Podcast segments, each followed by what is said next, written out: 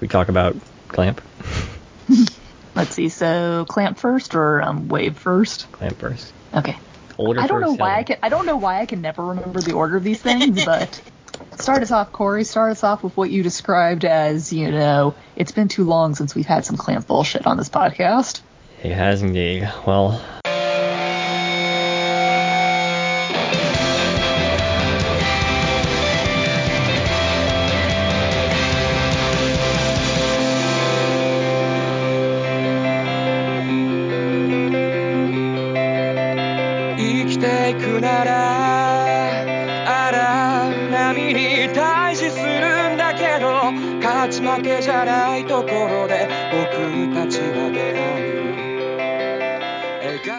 welcome back to Manga in Your Ears. My name is Corey. Helen and April are with me. Hi, Rudy. I did not come up with this idea, folks. This is entirely on Corey. Just get that out of the way in the beginning. Yeah. Look, I knew I wasn't gonna like Suki, you know, so it's like if you really want us to. And I Corey's like, kinda- I want hot takes. I kind of knew I wasn't gonna like it based on what we were reading last time. Uh, but yeah, yeah, I could go through all the clamp. Um, but yeah, we're talking about Suki. Uh, Tokyopop put it out as Suki, a like story. Um, the Japanese uh, title is Suki, Suki Dakara Suki, which is just a tautology that means I like you because I like you, I think, or I like you so I like you, something like that. Um, and for our newer series, we're going to talk about uh, Wave Listening to Me. We're pulling a bit of an audible. There's a lot going on around Dress Up Darling, and we just don't want to deal with that shit. So, um, yeah, my men- mentions have been like full for a couple of days. Partially because of this, partially because of some other shenanigans going on on my Twitter. But yeah, we decided that Twitter was being even more toxic about my dress up darling than we expected, and so we're just putting that to the side. yeah. And the anime having to get to the point um, that you can Google. Um, yeah. Unfortunate timing for us. Yes. Um, but anyway, we're talking about Suki, which is obviously not a problematic manga at all.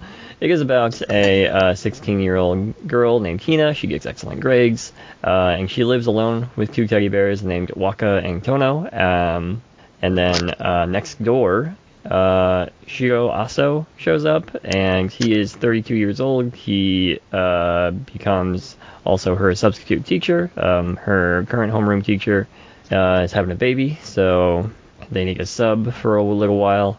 Uh, and from there, we just kind of uh, have this budding love story between a 16 year old and a 32 year old, which is not at all problematic or uh, weird because Shiro is a teacher and Hinata is his student. Um, but yeah, what do you two think? And he's like some sort of secret agent sent to either kidnap her or work as her bodyguard. Since I only read the first volume, I did not bother reading the other two volumes to find out the conclusion of this. Yeah, I didn't know how far we wanted to get into it. Can I talk about? Yeah, we're gonna.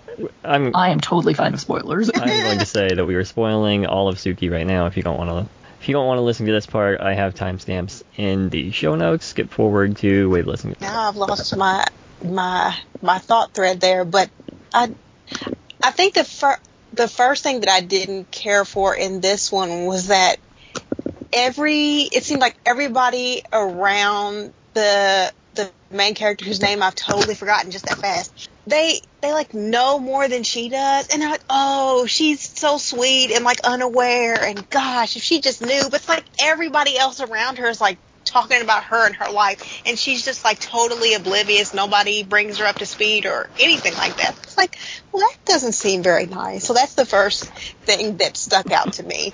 Um, I thought it would have been cute. It's like in the beginning, in the beginning, it's it's cute. It just takes a little bit to get going. I'm kind of like, where is this going? It's just about this girl going to school and she has a crush on her teacher, and it it takes a good chunk of the first volume to get going. And the way the way folks are talking around her, it sounds like something really serious. Like, oh my gosh, there's this big, there's this big secret that she doesn't know. She has no idea. And I'm like, oh my gosh, what is it? What are they keeping from her? And then you get to the third volume, like, that's it? I think you would have been okay if you told her in the beginning what was going on. Like, it just did not seem like it, like it needed all the secrecy that it had in, um, in, in three volumes. Yeah. So what was it that was going on? I assumed that somebody had tried to kidnap her before or something like that. Yeah, that, that's exactly what happened. And in the first volume, we don't that get. kind of like a big deal, April. But she she knows that, right? I guess the point I was getting to was that, like, she. So the the spoiler is, I guess, is that he is he's hired by her father to be her bodyguard. And I re- like I thought it was going to be just like a much larger reveal than that. I don't know because it was clamp. I didn't know if like it was going to be something like we have magical powers. They just wasn't, it wasn't like that big a reveal. From like, oh, your dad hired me. I'm like, that's it. Like, you know, and she, Yeah. and and she obviously has a crush on him or or is in love with him. So then that makes her doubt whether or not he likes her back. Like, did did did he just do all those nice things because my dad my dad hired him to be my bodyguard? I just, it just didn't. I really thought it was going to be something like really large, like a shadowy organization or magical powers. It just the reveal was a little smaller than I expected it to be. Not not the fact that she was kidnapped, but Did he do these things because my dad told him to, or does he like me and he's a pedophile? essentially. It could be either. Uh, It could be both. yeah, true. Um, but yeah, the f- the first volume is really weird. Uh, it's kind of coy too. So I posted an image um, on my Twitter, and her friends are just like, uh, "I know that's why incidents happen," and they don't say kidnappings outright. And like later on, they do say that like they don't want to say it out loud because they don't want other people to hear. Because this is apparently a recurring issue. She has been kidnapped, I think, 19 times. Um, I think it was nine. I think it was nine. Okay. Nine. Nine is still a lot of times to be taken. It's a lot. It's a lot. Uh, um, uh, but that's because her father always pays them. Her father is uh, uh, the owner of the school and um, a very rich person because apparently own a school and be rich. Uh, own a public school and be rich, perhaps. I don't know. Um, maybe it's a private school and that's why he gets all, all the big bucks. I mean, if you own a school, it's probably not public. Yeah, true. And it's an all girls school, so also probably not public. We're really digging down into the deep mysteries of Clamp. Listen, I was listening to a podcast recently where they were talking about the recent Belle movie, and someone was like, "Yeah, I looked up like actual Japanese law on the internet, um, internet law for, for this podcast." so you know, we're in good company. Uh, yes. Um, but yeah, his her dad, uh, or she wanted to get away from her dad because she keeps getting kidnapped. She doesn't want um, the workers at her home, like the servants, to be blamed for her kidnapping. So she just wants to live alone. Um, her dad hires Shiro to be her bodyguard, living next to her coincidentally, and becoming her homeroom teacher, also coincidentally, obviously. Um, Does this mean that her dad got her teacher pregnant? uh, not said in in the con in the text. So I was mostly joking there. Well, you're talking about you know coincidentally becoming her homeroom teacher, you Yeah. know, etc. uh, yeah, I, I don't think we even see the other teacher until she comes back, and then we see that she is, uh, I mean, obviously not pregnant because she um had a child, presumably, but um, very convenient thing to happen in in the manga. Um, yeah, but there's also two two other major characters. One is Tomoaki Namiya. He is a writer who writes erotica and also children's books. Um, and Kina really likes his, her his children's books. Um, that's who he named who she named the teddy bears after. Pronouns, please, brain, work. Um, and then also Kizu, who is a bodyguard, uh, a fellow bodyguard of Shiro. Uh, they both worked for the secret police. Um, and he comes he comes in later on. He's not really that major, but Tomo is pretty major because of the children's book, and uh, he's actually writing a children's book about Shiro and Hina's relationship um, in under the guise of uh, a black bear and a white bear and their bear society uh, hating the the one with the glasses, who is Shiro. Sorry, I was just having flashbacks to Yuri Arashi right there with Bear Society and bear metaphors. Yeah, but It likes um, to do the thing with with like stories in the story, but it references what's actually going on. Because it did the same thing in in Chobits with the the Hmm. children's book. hmm But I, I don't know. I figure Suki is what came first. The art style looks a little bit older. Yeah, I, I did not like the art style that much. I know that when you posted pictures of this on Twitter, that Ed Chavez of Denpa commented with, "This is my favorite clamp manga" because he prefers his art style. I have many questions now. yes, But yeah, I just find the art. Uh, I mean, obviously it's kind of dated since this is from like the 90s. 1999 Um, 2000 is when it came out. Really, God, it, it felt older. Yes. I think a lot of it that annoyed me was just the specific way it would jump from like the characters being drawn regularly to being like chibified. And I follow tons of authors who still do that today, but for some reason the way it was done here just annoyed me. Oh, uh, Also, the digital copy I got is from Viz, but Viz just took all the old Tokyopop translations, and boy, do those read clunkily at times, you know?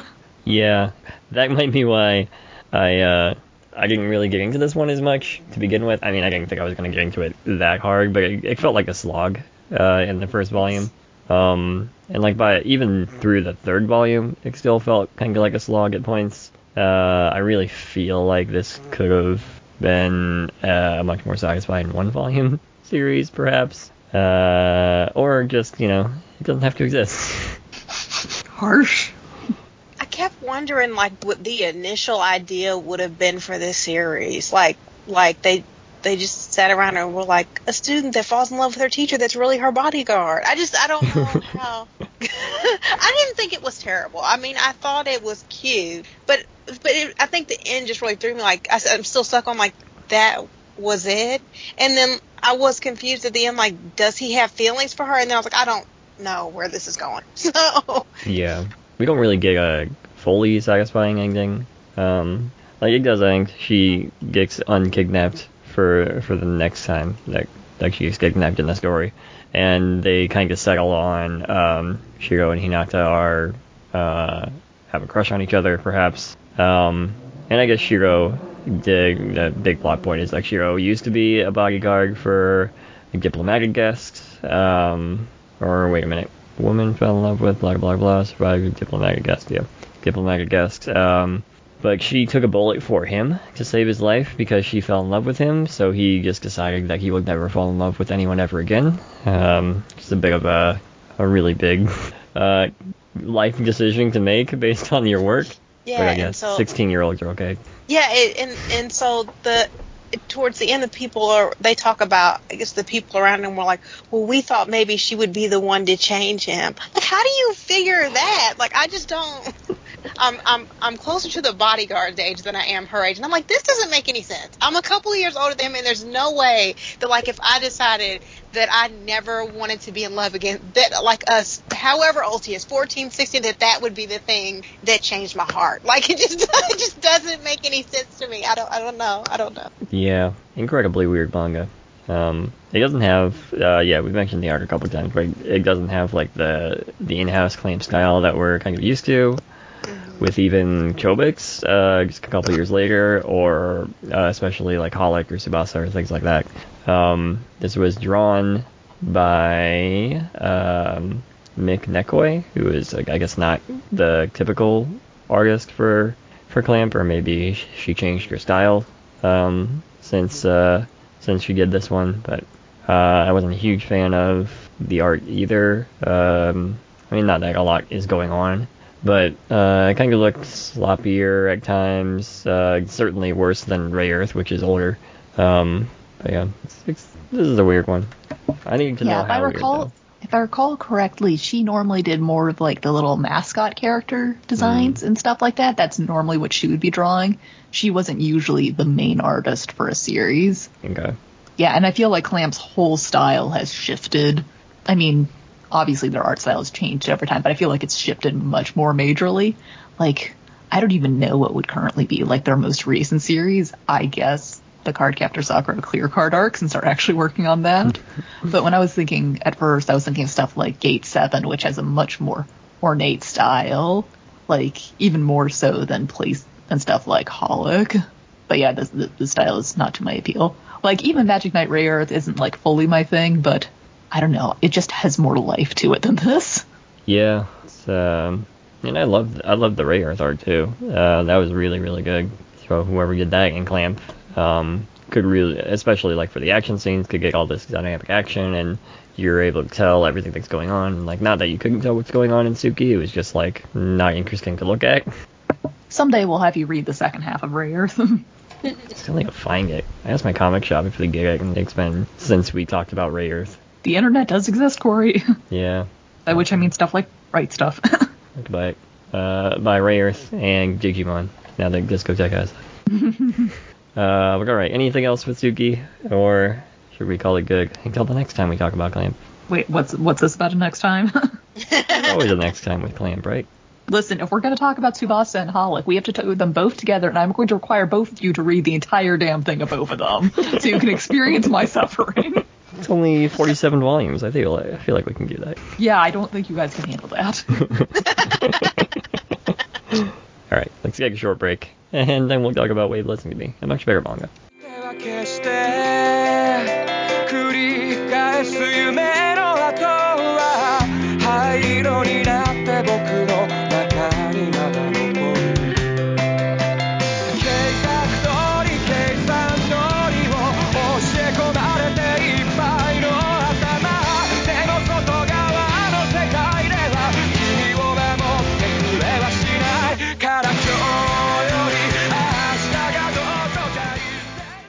Welcome back, and now we are talking about. Damn it! I closed the window. Uh, we're we're talking about "Wave, Listen to Me" by uh, Hiro. Hang on, let me get the name right. Hiroaki Samura, best known for Blade of the Immortal, which is nothing. I've never read Blade of the Immortal or seen it, but I am pretty sure it is very different from a young woman in semi-rural Hokkaido yelling into a microphone on air at like 2 a.m. about just how much she hates men and stuff like that. Don't you like Blade of the Immortal, April? Yeah, it's one of my favorites actually. So this is very different. okay, at least you can confirm this is very different. Yes, it is very different. I was a little surprised by this one. Uh, so we have Minari, who is this 20 something employee at a soup curry restaurant. She's got an attitude, and so she's basically just been fired from the soup curry restaurant. But she's working out like one of her last shifts, and the radio is on, and she hears herself on the radio. There's a clip being played there, and she recognizes it. Oh shit, that was the drunken rant I gave a guy the other night. So she's running over to the radio station, trying to get him to take it offline, since she was talking about um, how guys from Hokkaido are the worst, like, and giving like very metaphorical examples. And they're like, we can't have dead air, so if you want us to take us off, you're gonna have to just jump on air and start talking. She's like, okay, and she does it. And they were like, you know, we can't pay you, and it would be a really shitty time slot, but we can give you your own show. I think you could be very interesting on air. And so she ends up doing that. And she ends up staying at the soup curry place as well because the owner gets like hit by a car and so has to go to the hospital for a little while. And this should be your cue that this is going to be kind of a weird series, but I find it weird in the most entertaining of ways. Like the anime rearranged a couple of scenes, um, which I thought made it work not as well. But in this one, by like the second or third volume, we have Minari and one of her coworkers who's working as kind of like an assistant on her show, you know, helping her record audio, showing up at some guy's apartment because he has faxed them, you know, a please help me message, you know, I think, you know, my apartment's haunted and they come in and there's like this weird ooze dripping from the ceiling, yada yada yada. He's got this story about a girlfriend, you know, who went missing in the mountains at one point, you know, and they find out, oh no, this ooze is actually because Minari put like some meat in like this like meat locker in her kitchen and forgot about it and it's like fallen into the crawl space and then it just keeps going on like that. I've read beyond where the anime stopped since I've been doing reviews over at the OASG.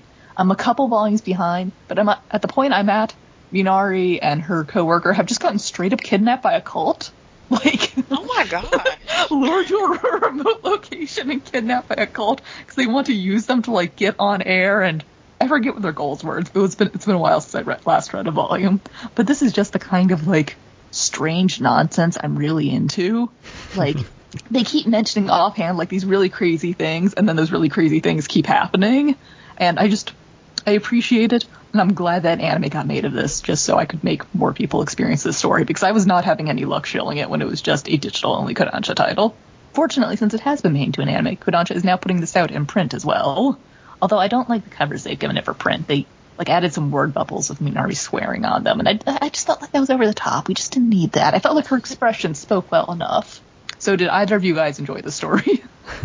I don't know yet. It was so different for me. I picked it up just because I knew it was the same author as Blade of the Immortal. I obviously knew that it was not Blade of the Immortal, but I've had it for a while, and I read a little bit of it when I first bought it. I'm like, I don't know, this is different, and it's been sitting on my shelf ever since. So I read it for the podcast. I think I need at least another volume. I think for me, it it, it ended before I really got attached to the main character, and I also think I might like it better in anime form. For me, the like the the manga kind of drug a little bit, and I think maybe if I saw it animated, I would like it better. I think it would be funnier.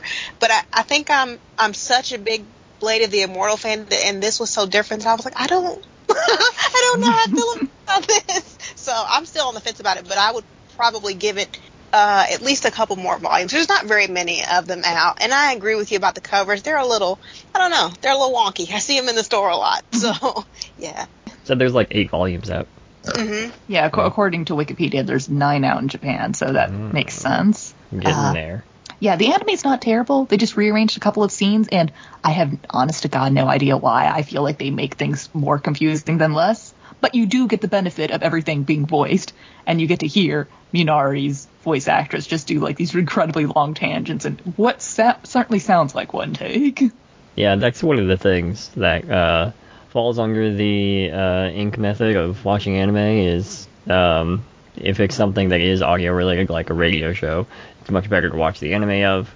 Um, I still can't believe I got ink to read this before you, Corey. Do you know how hard it is to get get ink to like read manga and watch anime? It is like dragging a horse to water. It is very difficult to make them drink. yeah, You'd be incredibly stubborn. yeah.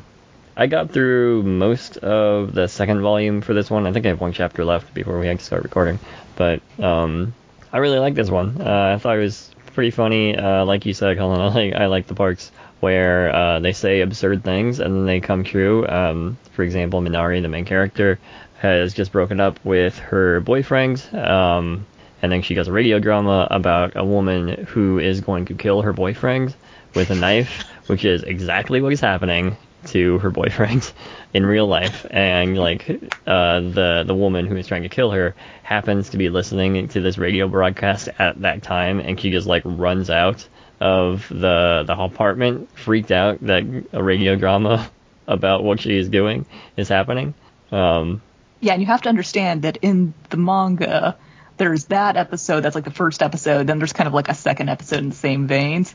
And then the third episode is the one where Minari and her coworker go to the neighbor's place that appears to be haunted.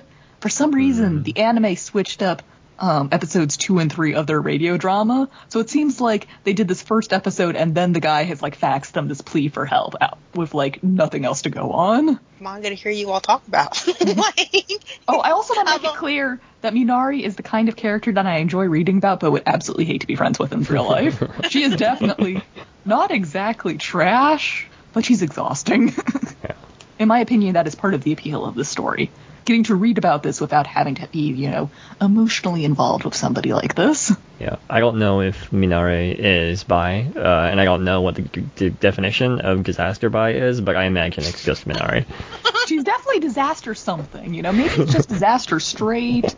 Like, I don't know. Her and her assistant, like, I don't know. There are some vibes there. There are definitely some vibes there, and I think both of them are too chicken to look into the vibes. Yeah, uh, yeah. I was I was reading it. I was like, Minare, why are you going after these assholes like Mitsuo or the uh, the chef at the curry restaurant that she works at? Just hang Well, she's with- not going after him. He's kind of going after her, but then the sister of the guy who hit the boss, you know, was working Yep. at the restaurant to help, but he she's also trying to like escape from her brother since he's like super controlling. And then eventually she gets like secretly involved in a radio show as well, writing jokes and stuff like that, but none of the cast is um, clued onto that at the point I'm at yet, so Yeah, there's a lot going I- on in this manga, and I, I, I, I enjoyed this, this level of shenanigans. yeah.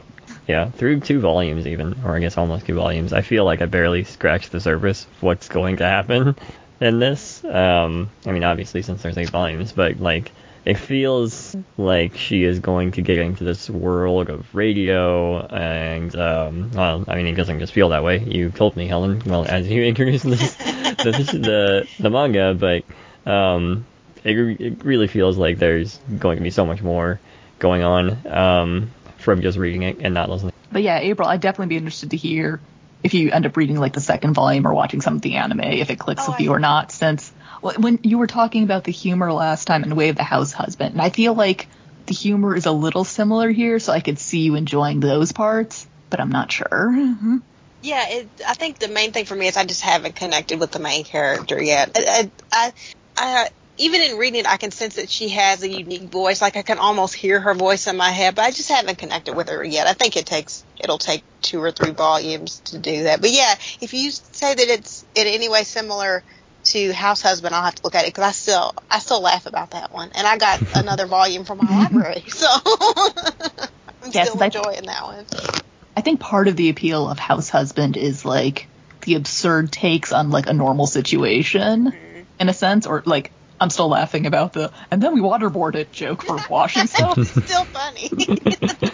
and, and I feel like it's kind of along the same lines here of oh we need to do something and then just turns into something a little more absurd. Mm-hmm. Like I forget why, but like Minari's apartment's getting renovated at the beginning. No, it's not because it's not because of the meat locker thing. It's actually for some other reason. So she's like initially just carrying all of her stuff into the studio, and she's like, yeah, I'll just find a closet and I'll just live here for a couple of weeks. It's fine. And that's how she ends up at uh, Chihiro, I think is her name, her place. that sounds about right. Um, the assistant. Yeah. Chishiro. Yeah, Chishiro is the one who gets kidnapped by the cult with Minari. Of course, yeah.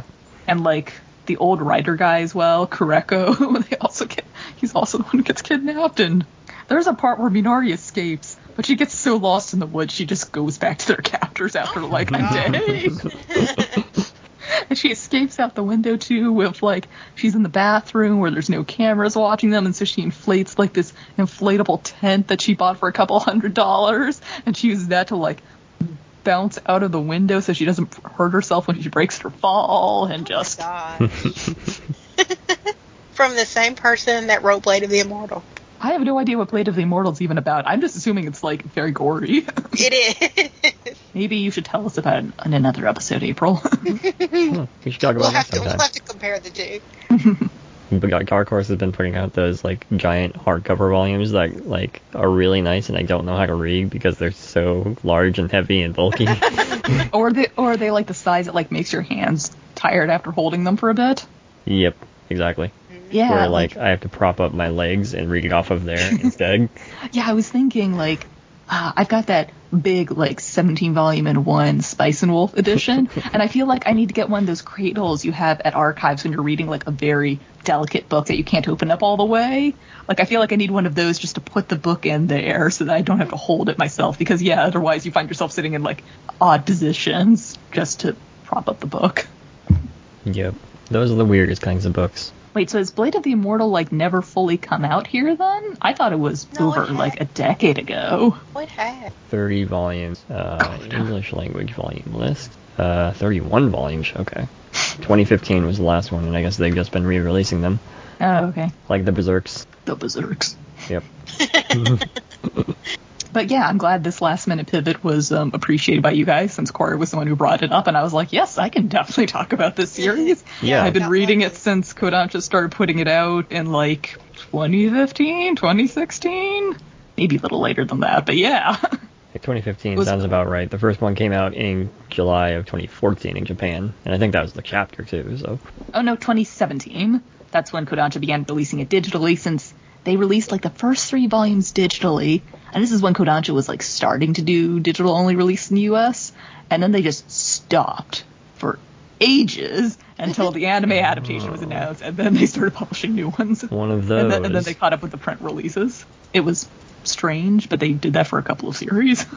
yeah, I think they did it with like Fugo and Ace of Diamond. Mm, Jazzer was different since they didn't like even license that until like years after the second season came out, and then I don't think they really stopped. I think they've been on a pretty steady pace of those. Yeah. Oh yeah, I was listening to your episode on Chihayafuru earlier today. Oh, nice. I Chris mixing up Chihayafuru and March comes like in like a lion was a real mood. we can never know. Um, yeah, I like this. Uh, I like this manga a lot. Uh, I blind bought like uh, I found them on sale, or most of them on sale at Book Off, but I blind bought like eight volumes of it. So, um, All of almost. yeah, glad I'm liking it. Uh, um, I think I did hear like there's a little Blade of the Immortal mangaka, and I've never read that, but I know that you like it, April. So like I also have blind faith in that. Flattering. Yeah. Uh, um, but yeah, I liked it. I'm glad I like it. because I have eight volumes. But um, I'm going to continue reading them. Finish this chapter as I add the podcast, I guess. Continue to post pictures on Twitter with. Yeah, I'm so glad you looked up who that baseball player was that she was referencing at first because when I was reading the volume, I was like, I wonder who this is, but I don't wonder enough to look him up. Obscure Japanese baseball players who were active in circa 2015. Yeah. Apparently he's still active. Um, oh, okay. Yeah, but he did mention uh, this was in the first volume. She says uh, that Mitsuo called him, in baseball terms, I'd say your looks are about Ono level compared to the girls back home. And then uh, the radio person he's ta- she's talking to says, "Huh? Oh, from the Ham Fighters, right?" So I looked at this, looked up this Ono, and if my research is correct, he is a decent taking catcher, slugged under 300 in 2015, which is the copyright date of the manga. Um, and 300 slugging is not very good. You typically want to see like 500 for uh, an all-star level player, 400 for just like your decent bench guy. That is, I mean, especially for catchers because their offensive production is not as expected. And now I'm getting really into the week, so I'll just stop here. So what you're saying is that this was a real burn. Yes, yes, okay. On that note, Corey, let's take us out. yeah, yes. Where can we find everybody online? You can find me on Twitter at Manja Red. I'm still there and still alive and um, still read manga. Thinking about Blade of the Immortal. yeah. Just changing that to your like location on Twitter. Thinking about Blade of the Immortal. That's a pretty. Uh, you can find uh, the other podcast I co-host and my reviews, including my reviews on Wave Listen to Me, over at theoasg.com. The podcast for it is called "It's Not My Fault the OASG Podcast is Still Not Popular." I was not involved in the titling of this podcast. I came onto it later. Um, and you find me on Twitter at Compassionate K. Though, as I mentioned in the Chai Fruiter podcast, I am constantly thinking about whether I should change it or not. no, stay with it. It's a brand. Can always change my branding. Though it'll be like uh, whenever I look at Randy's act, and I'm like, that's not who you are. so I guess it is a brand. Um, you can find this podcast on Twitter at Smugging Your Ears, and you can find all of our podcasts over at taiikupodcast.com. That's T-A-I-I-K-U. Um, we're on Apple Podcasts and Spotify. If you want us anywhere else, let me know. I usually don't say that, but I mean it. Uh, every time I don't say it.